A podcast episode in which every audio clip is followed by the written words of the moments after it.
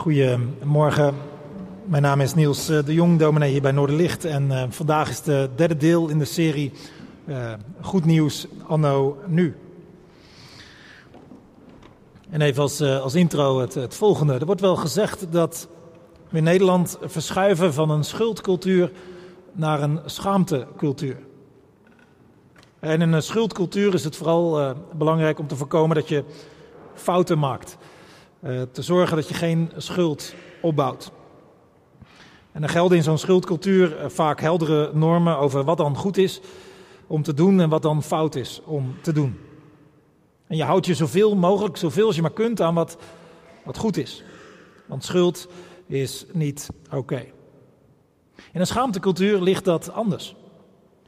Daar is het niet per se zo belangrijk om fouten en bijbehorende schuld te voorkomen, maar is het veel belangrijker om te voorkomen dat iets van jou als fout wordt gezien.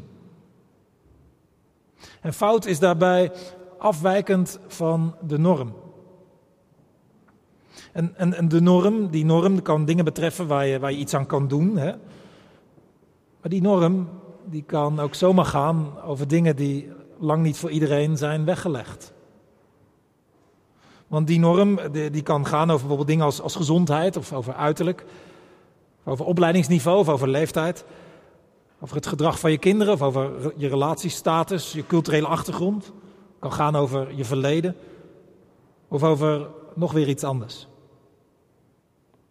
En in een schaamtecultuur proberen mensen zoveel als maar mogelijk is te voorkomen dat zij als minder, anders, afwijkend, te weinig of te veel worden gezien. En ik denk dat het wel klopt dat wij in ons land uit een schuldcultuur komen, maar, maar steeds meer trekken gaan vertonen van een schaamtecultuur. Om een voorbeeld te noemen, een van de bekende Nederlanders bij wie grensoverschrijdend gedrag naar buiten is gekomen de afgelopen maanden, liet in een verklaring weten zich kapot te schamen. Maar nauwelijks een excuus of iets van invoedingsvermogen richting slachtoffers. Weinig schuldbesef dus, maar wel heel veel schaamte. En dat is wel vaker opgevallen bij mensen bij zulke zaken van grensoverschrijdend gedrag, dat, dat mensen wegvluchten, weg zijn, weggaan, maar oprechte excuses, dat die maar heel weinig klinken. Meer schaamtebesef dan schuldbesef dus. En als die analyse klopt, hè, dat wij verschuiven van een schuldcultuur naar een schaamtecultuur, dan worden wij allemaal hoogstwaarschijnlijk daar ook door beïnvloed. Misschien herken je het wel. Dat het ook een grote rol speelt in je keuzes om te voorkomen dat je je hoeft te schamen. En dat je niet zozeer denkt aan wat, wat is nou werkelijk goed. Wat is het juiste om te doen, wat is van betekenis of iets. Maar, maar dat je denkt, ja, hoe zou dit overkomen? Wat zouden anderen daarvan vinden? Voldoe ik hiermee aan de verwachtingen? En dat je daarom met dat soort dingen in je achterhoofd je keuzes maakt over opleiding, werk, inkomen, huisvesting, kleding, partnerkeuze, vrienden, vakanties, kerk, eetpatronen, sport, noem maar op. Zodat je jezelf maar niet hoeft te schamen. Niet voor je familieleden, niet voor je omgeving, niet voor je vrienden, niet voor je collega's, niet voor de mensen. Want we willen niet afwijken van de norm. Zo'n norm is, is vaak ongeschreven, dat maakt het ook zo lastig. Hè? Die liggen niet vast, die kun je niet ergens opzoeken. En die, die norm wijzigt zich ook nog wel eens. Ook per groep natuurlijk, maar ook in een samenleving. Maar als je die norm niet haalt, zichtbaar niet haalt, is schaamte het gevolg. Of je kunt bang worden. Dat het je ooit gaat overkomen, dat je de norm niet meer haalt. Of dat de norm zich gaat wijzigen waarom jij er opeens buiten ligt. Of, of misschien ben je wel bang dat ooit ontdekt wordt dat jij het eigenlijk helemaal niet zo haalt, ook al lijkt dat misschien wel zo. Als mensen echt zouden weten wat jij doet, niet doet, kan of niet kan. Of... En ben je erg bezig om, om dat te voorkomen, dat je ontdekt wordt. Nou ja, op allerlei manieren kunnen we er last van hebben van schaamte of angst voor schaamte. En vandaag kijken we naar een verhaal waar we iemand naar Jezus zien komen met een enorm schaamtegevoel. Een vrouw die zich had te schamen, althans in de ogen van de toenmalige cultuur, volgens de toenmalige codes. En de toenmalige ongeschreven regels van die samenleving had zij zich te schamen. En we horen, zien wat de reactie van Jezus is. En de veronderstelling daarbij is dat wat Jezus toen en daar bood aan die vrouw, dat Hij ook ons dat te bieden heeft. We lezen uit Marcus 5. Jezus is al iemand, uh, door iemand gevraagd om, uh, om te gaan helpen. En hij gaat met die persoon mee. Uh, maar dan volgt er het volgende, gebeurt dit. Jezus ging met die persoon mee. Een grote menigte volgde hem, Jezus, en verdrong zich om hem heen. Onder hen was ook een vrouw die al twaalf jaar aan bloedverlies leed. Ze had veel ellende doorgemaakt door de behandeling van allerlei artsen aan wie ze haar hele vermogen had uitgegeven zonder dat ze ergens baat bij had gehad. Integendeel, ze was alleen maar achteruit gegaan. Ze had gehoord over Jezus. Ze begaf zich tussen de menigte en raakte zijn bovenkleed van achteren aan, want ze dacht: als ik alleen zijn kleren maar kan aanraken, zal ik al gered worden. En meteen hield het bloed op te vloeien en merkte ze aan haar lichaam dat ze van de kwaal genezen was. Op hetzelfde ogenblik werd Jezus zich ervan bewust dat er kracht uit hem was weggestroomd. Midden in de menigte draaide hij zich om en vroeg: Wie heeft mijn kleren aangeraakt? Zijn leerlingen zeiden tegen hem: U ziet dat de menigte zich om u verdringt en dan vraagt u: Wie heeft mij aangeraakt? Hij keek om zich heen om te zien wie het gedaan had. En de vrouw, die bang geworden was en stond te trillen omdat ze wist wat er met haar was gebeurd, kwam naar hem toe en viel voor hem neer en vertelde hem de hele waarheid. En toen zei hij tegen haar: Uw geloof heeft u gered. Ga in vrede en wees genezen van uw kwaal. De vrouw die we dus hier tegenkomen, die leed aan een mysterieuze kwaal. Twaalf jaar lang. En allerlei behandelingen hadden het alleen maar erger gemaakt. En deze kwaal die maakt haar niet alleen uh, ziek en zwak. En uh, dit gezondheidsprobleem maakte niet alleen het dagelijks functioneren uh, ingewikkeld. Maar dit zette haar ook nog eens buiten de groep, buiten de samenleving. Want dit, deze kwaal, die, dat, dat, dat bloedvloeien voortdurend, dat maakte haar permanent onrein. Want zulke mensen, ja, daarvoor gold afzondering. Hè. Als je aan bloedverlies leed eh, als vrouw, dan, dan, moest je je uh, afzijdig houden. En als het weer over was, dan kon je weer meedoen. Want ja, je, je, wilde niet besmet worden, zo was het idee, hè, want dat zou kunnen gebeuren. Dus die vrouw moest zich afzijdig houden. Je kunt je voorstellen dat die vrouw, er, als het zo lang duurt, dat ze er alles aan gedaan heeft om deze kwaal te laten verhelpen. Zijn hele vermogen is eraan gegaan en aan artsen waarschijnlijk ook uh, kwakzalvers. In de hoop dat ze verlost zou worden van haar kwaal. En ook van haar isolement en afzondering en ook schaamte. Maar dat was allemaal een hele schaamtevolle situatie. En alsof dat allemaal niet erg genoeg was, was in haar cultuur zo'n kwaal ook nog eens extra verdacht. Ja, zoiets had je niet zomaar. Je, was er toch iets gebeurd waarschijnlijk? Had je toch iets fouts gedaan? Of, of misschien je familie dan wel? Of maar er klopte iets niet. Als je ergens een slecht mens misschien wel, of in ieder geval onwaardig. Ook voor God. Shame on you. Dat was de onuitgesproken boodschap die deze vrouw voortdurend op allerlei manieren van haar omgeving kreeg. Shame on you. Maar laten we niet neerkijken op de cultuur en samenleving van toen. Hè. Laten we niet snel denken dat zo'n ziekte, waar je natuurlijk niks aan kan doen, vandaag de dag niet meer tot schaamte zou leiden. Ik was deze week bij iemand op bezoek die al jarenlang, langer dan twaalf jaar, chronisch ziek is en allerlei aandoeningen heeft, te veel om op te noemen. En ik vroeg haar, zo'n beetje out of the blue, schaam je je wel eens? Zonder enige twijfel zei ze direct, ja, ja zeker, heel vaak. Als ik weer iemand om hulp moet vragen. En, en, ik schaam me voor mijn lichaam, hoe hoe ik erbij lig. En het meest schaam ik me als in het ziekenhuis. Als ik daar weer eens lig en dan, dan moet ik geholpen worden. En soms zie ik verpleegsters die, die, hebben er geen zin in. Die zijn me zat. Die hebben er geen zin in. En dan, dat, is, dat zo vernederend. Dat ik, en dan, dan moeten ze me helpen, maar, maar ze willen niet. Dan schaam ik me het meest. Maar, maar ik schaam me heel vaak. Waarom vraag je dat eigenlijk? En toen legde ik uit van dit verhaal dat er aan zat te komen. Iets niet kunnen, een gebrek hebben, een handicap, een ziekte, een psychisch probleem, afhankelijk zijn. Je kunt er niks aan doen. Maar zoveel schaamte. Misschien herken je het wel. Bij jezelf of iemand in je omgeving. En ook als die schaamte op een heel ander vlak ligt, waar je ook weinig of niks aan kunt doen, maar je gebrek aan familie of je, je kleine vriendenkring of, of gebrek aan opleidingsniveau of gebrek aan bepaalde uiterlijke kenmerken of, of iets dat je ooit geprobeerd hebt, maar, maar niet gehaald hebt. Iets dat schaamte veroorzaakt. Misschien ligt het net als bij deze vrouw uit het verhaal meer verborgen.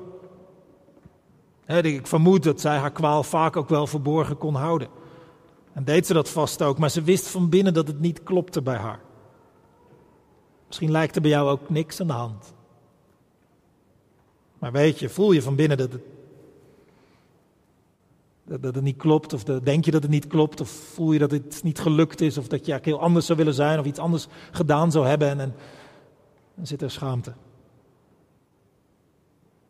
Misschien draag je het als een geheim mee, een angst, een fout, een bepaalde jeugd en ben je bang dat het ooit ontdekt wordt. Schaamtegevoel is niet alleen iets van vroeger. Onder de oppervlakte smult het bij zoveel van ons. Nou ja, of je hier nu iets van herkent of heel veel van herkent, bij jezelf of bij anderen, we stellen vandaag de vraag, maar wat heeft dan het christelijk geloof te bieden? Welk goed nieuws is er dan? Nou, twee dingen vanuit het verhaal van vandaag. Het eerste kort, het tweede lang. Het eerste over het belang van geloof en het tweede over het belang van genade. Grace. Allereerst, een mens die zich schaamt, die is in de regel er bang voor dat hij afgewezen wordt. Dat hem duidelijk gemaakt wordt dat hij niet goed genoeg is, niet mooi genoeg is, niet slim genoeg is en dus niet geaccepteerd kan worden. Maar deze vrouw, die, die daarmee mee zat, die had toch iets gehoord van Jezus, zo staat er. En, en iets in dat, in Jezus, had daar gedacht, ja, maar ik ga daar toch naartoe. Mocht helemaal niet, ze mocht zich helemaal niet in zo'n zo'n menigte begeven en zo. En dat, hè, dan maakte ze, kon ze anderen onrein maken en zo. Dat, en toch dacht ze, ik, ik ga hem aanraken. Dat mocht ook al niet. Ze mocht helemaal niemand aanraken. En toch dacht ze, maar bij Jezus, ik doe het gewoon. Ik ga naar hem toe. Want, zo staat er, ze dacht ergens dat, dat als ze Jezus alleen maar zou aanraken, ze dan genezen zou zijn.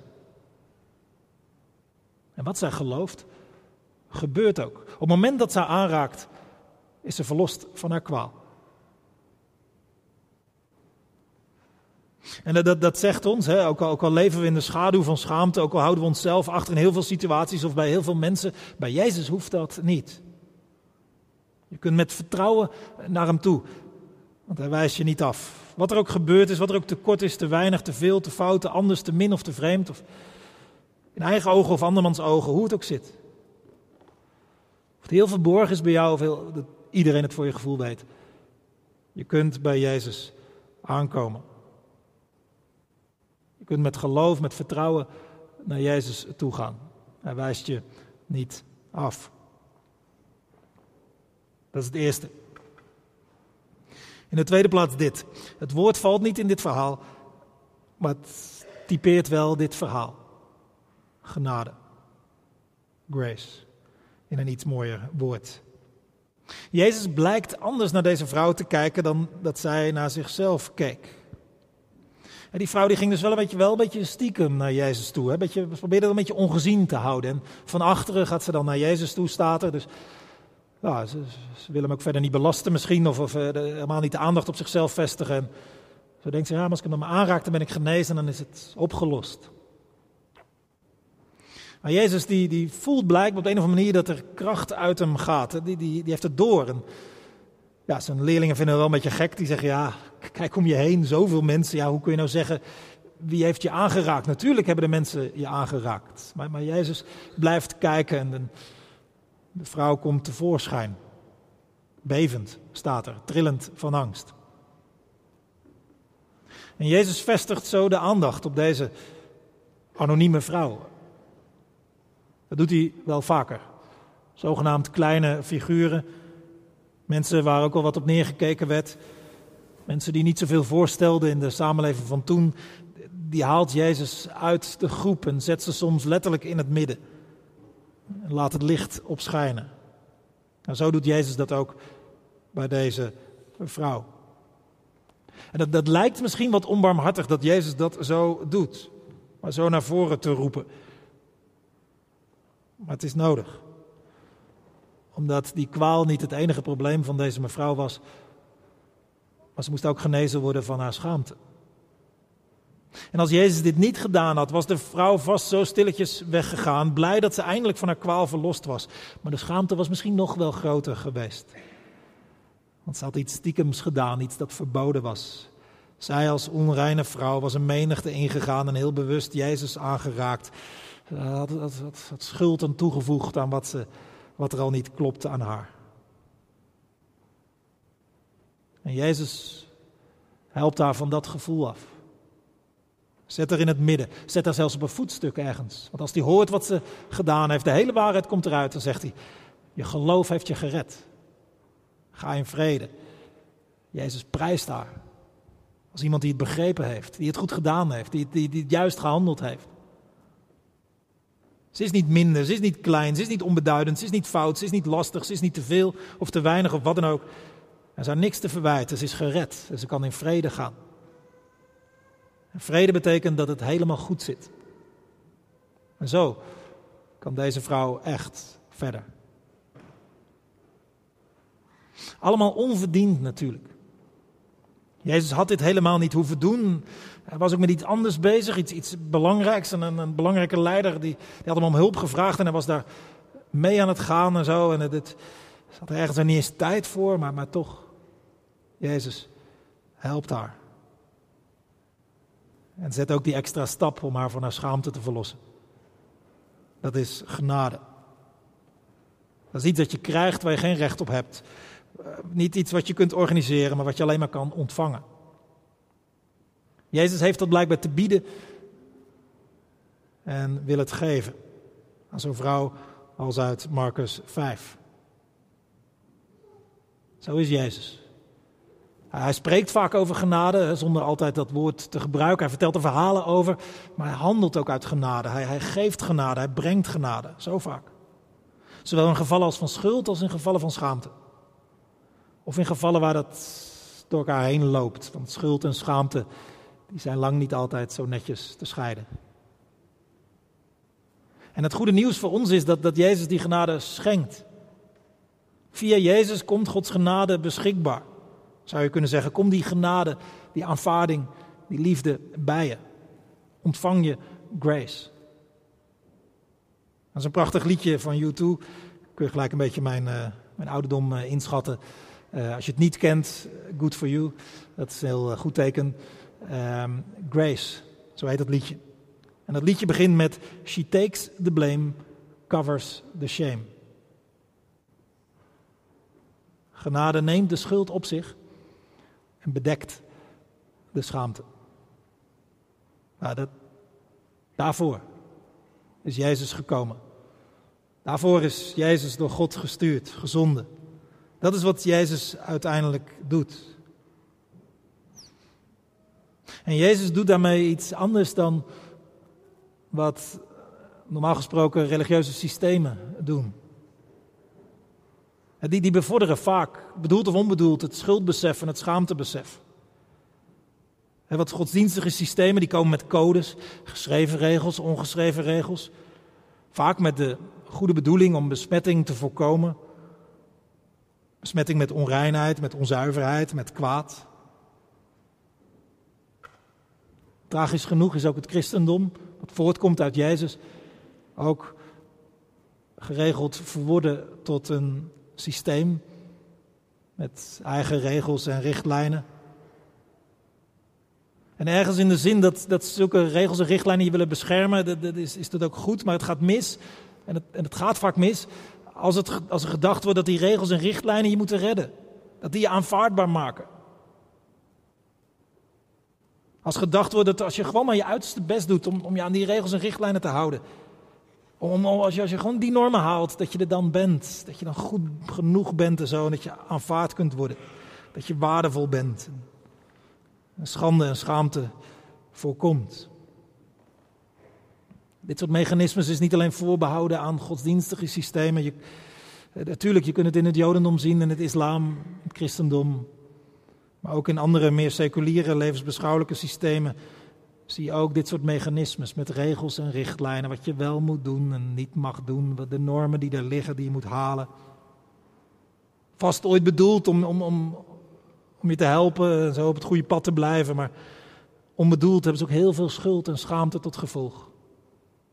Zeker de ongezonde regels, want die zitten er ook nog tussen. De ongezonde kaders, de onbarmhartige normen. Maar zelfs de beste regels en richtlijnen. Ze kunnen je beschermen voor uitgeleiders. Maar ze redden je niet. Om je te redden van je schuld en schaamte is er iets anders nodig. En Jezus is van Gods wegen gekomen om ons datgene te geven wat mensen wel redt. Grace, genade. Zeker hen die weten dat ze de regels gebroken hebben. Zeker hen die weten dat ze de richtlijnen niet gevolgd hebben. Zeker hen die weten dat ze de normen van de omgeving niet gehaald hebben. Zeker hen die weten dat ze de normen nooit gaan halen. Voor hen zeker is er genade. Voor iedereen. Maar deze mensen weten vaak beter dat ze het nodig hebben. En genade redt je, geneest je, heelt je. Genade verlost je van je schaamte. Genade maakt alles anders. Keert alles om. Met genade kun je weer verder. Door genade weet je dat het goed zit. Maakt je leven anders. Maar, maar hoe dan? Hoe, hoe werkt dat dan? Nou, laat me het zo uitleggen. Er wordt iets uitgeruild, zou je kunnen zeggen.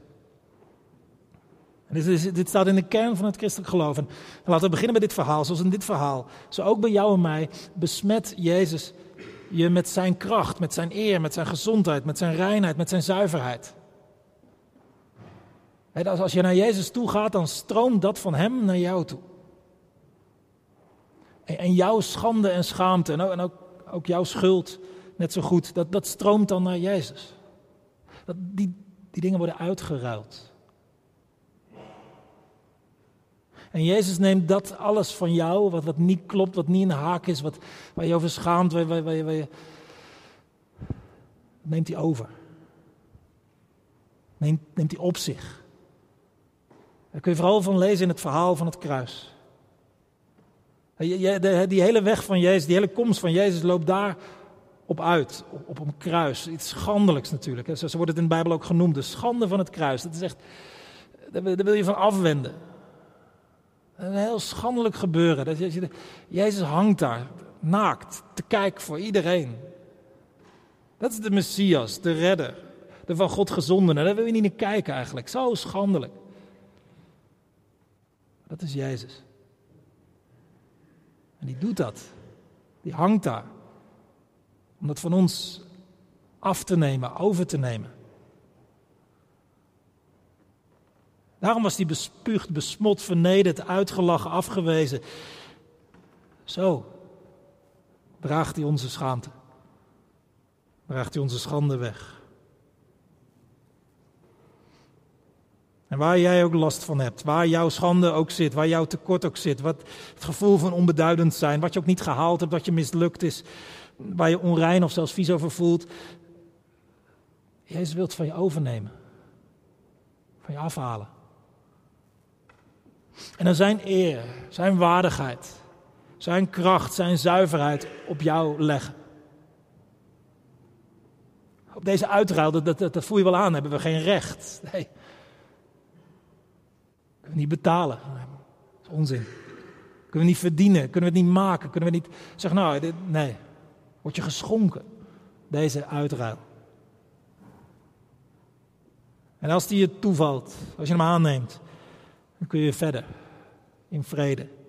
Dat je weet dat het goed zit en ik hoop dat je het hoort, verstaat, gelooft, op vertrouwt dat dit zo is. Dat het zo werkt. Dat God zo het bedacht heeft. Niet alleen voor sommigen, ook voor jou. Ook al wijk je af van de norm. Ook al ben je bang ontdekt te worden dat je de norm helemaal niet haalt. Wat er ook, welke idealen of verwachtingen van jezelf of van je omgeving ook niet gehaald zijn. Welke signalen je omgeving ook geeft over hoe jij zou moeten zijn. Wat je ook aangedaan is, waardoor je ook besmet bent of hoe, besmet je bent geraakt met schaamte. Waar je ook het idee van hebt, als dat te sprake komt, als mensen dat zouden weten, dan zou ik nergens zijn, dan zou ik mijn ogen neerslaan. Wat je ook niet gelukt is of het niet gehaald hebt. Ik hoop dat je in dit verhaal van Jezus hoort dat God je zegt. Ik zie geen enkele reden meer waarom jij je zou moeten schamen. Ik zie geen enkele reden meer waarom jij je achter zou moeten houden. Ik hoop dat je het hoort dat God zegt: Ik zie geen enkele reden meer waarom jij je ogen zou moeten neerslaan. Je bent aanvaard. Ik wil je erbij. Ik heb je schoongewassen. Je bent rein, je bent zuiver, je klopt, je bent goed, je kunt in vrede gaan.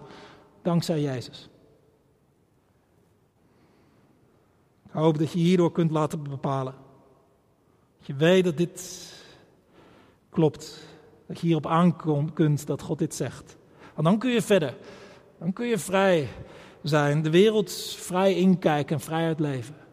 Dan kun je in vrede gaan, net als deze vrouw. Amen. We willen ehm, gaan, uh, gaan bidden. We willen voorbeden doen. Uh, ook uh, is gevraagd door uh, Rabin om gebed voor zijn kleinzoon. een baby die een hartoperatie heeft gehad en nu herstellende is. En we willen inderdaad graag voor hem, voor zijn kinderen, maar vooral voor zijn kleinzoon eh, bidden. Laten we dat doen. Heere God, dank u wel voor uw zoon Jezus Christus. Alles wat hij gedaan heeft, gezegd heeft. En voor hoeveel betekenis dat ook is voor ons vandaag de dag. U bidden dat we via hem horen hoe u kijkt. Horen wat u zegt. Horen wat u van ons vindt. Horen wat u van ons overneemt. Waar u ons van verlost waar u ons uh, weer een weg wijst, zodat we verder kunnen. Hoofd omhoog, ogen open. Dank u wel dat u zo bent en voor alles wat u in en door Jezus aan ons gegeven hebt. Geef ons dat geloof, dat vertrouwen, wat die vrouw ook had, om zo iedere keer naar Jezus toe te gaan. En wij bidden u voor elkaar als we er last van hebben, van die, van die schaamte, om wat voor reden dan ook. Verlos ons ervan. Laat ons er niet door bepalen. Geef dat het ons niet uh, terughoudt, maar dat we werkelijk vrijheid kunnen leven. Wij bidden u voor al die mensen om ons heen in deze schaamtecultuur. Die zich uh, schamen, die denken dat ze zich te schamen hebben.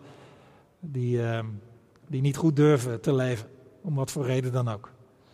Geef dat ze op de een of andere manier in aanraking komen met uw goede nieuws. Met hoe u naar hen kijkt. Wij bidden u voor deze uh, wereld, waar ook zoveel gebeurt, waar zoveel misgaat. Uh, we bidden nu in het bijzonder voor Oekraïne en alles wat daar gebeurt en wat daar maar blijft voortduren. Geef een oplossing, geef vrede, geef herstel. Wees bij al die mensen die op de vlucht zijn, ook uit allerlei andere landen. Geef dat ze ergens een thuis mogen vinden. Wij bidden nu voor hen die eh, daar die plekken waar het duister is, waar, het, uh, waar allerlei mensen zijn die, die die er buiten gezet worden, die, die, die geen kansen krijgen omdat er iets aan hen mankeert of dat ze de verkeerde achtergrond hebben of wat dan ook. Wij bidden u of u met uw liefde ook wil komen in die schaamteculturen waar, waar zoveel misgaat, waar zoveel mensen de dupe van zijn. Ontfermt u zich. Helpt u ook daar. Wilt u ook daar helpen. En tot slot willen we bidden voor uh, uh, Isaan. Uh, u weet dat het in zijn jonge leventje al zo spannend is. Wilt u hem herstellen?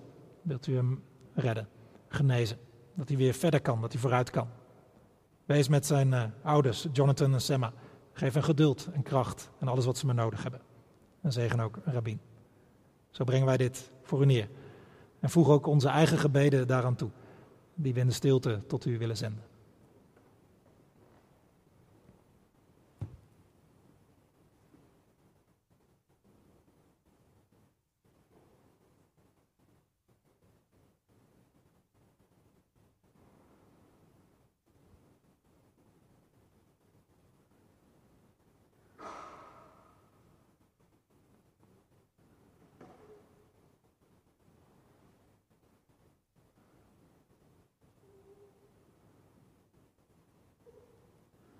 Neem zo onze dank aan en hoor onze gebeden in de naam van Jezus Christus. Amen.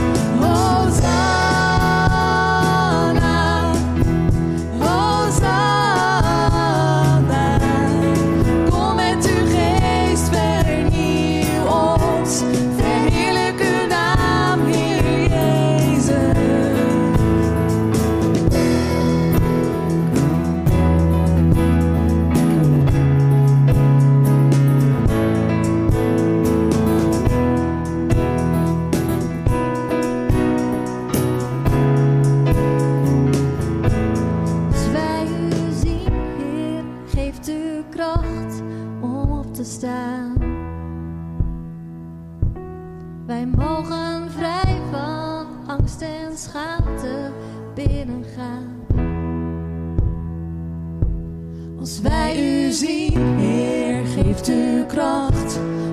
hoort er helemaal bij. Ja,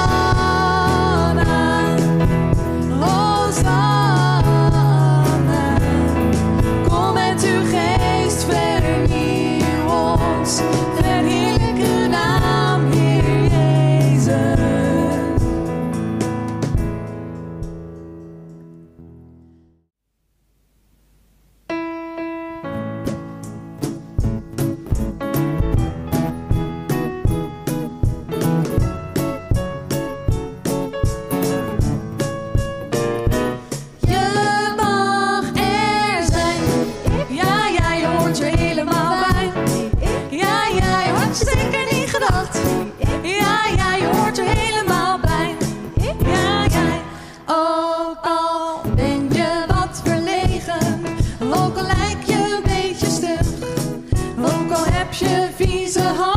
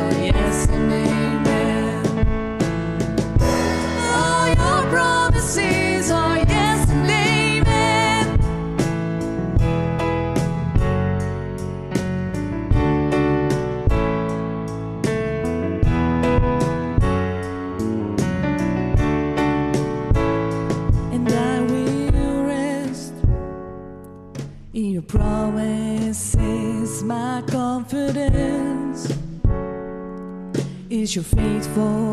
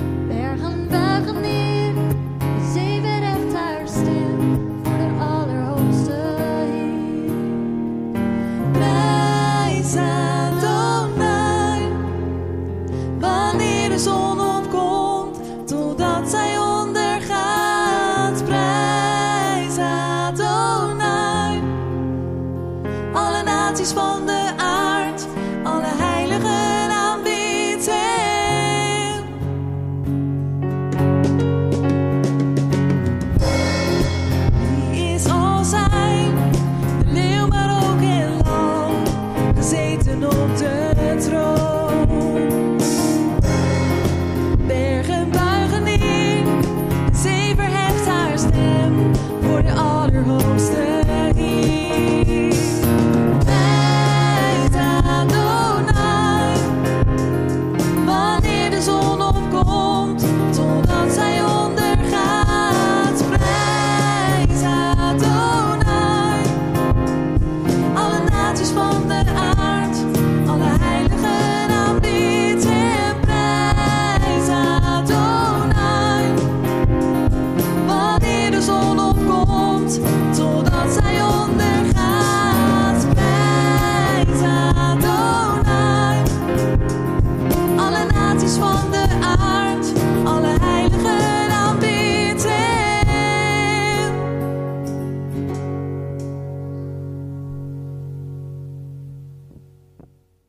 Voor nu en voor de komende tijd, wie ook bent, waar je ook heen gaat, ga in ieder geval niet zonder de zegen van de Heer. De Heer zij voor je om je de weg te wijzen. De Heer zij naast je om met je mee te gaan van stap tot stap. De Heer zij onder je om je op te vangen als je struikelt. Rondom je om je te beschermen tegen de boze. In je om je te troosten en boven je om je te zegenen. En zo zegenen de Heer vandaag, morgen en voor altijd. Amen.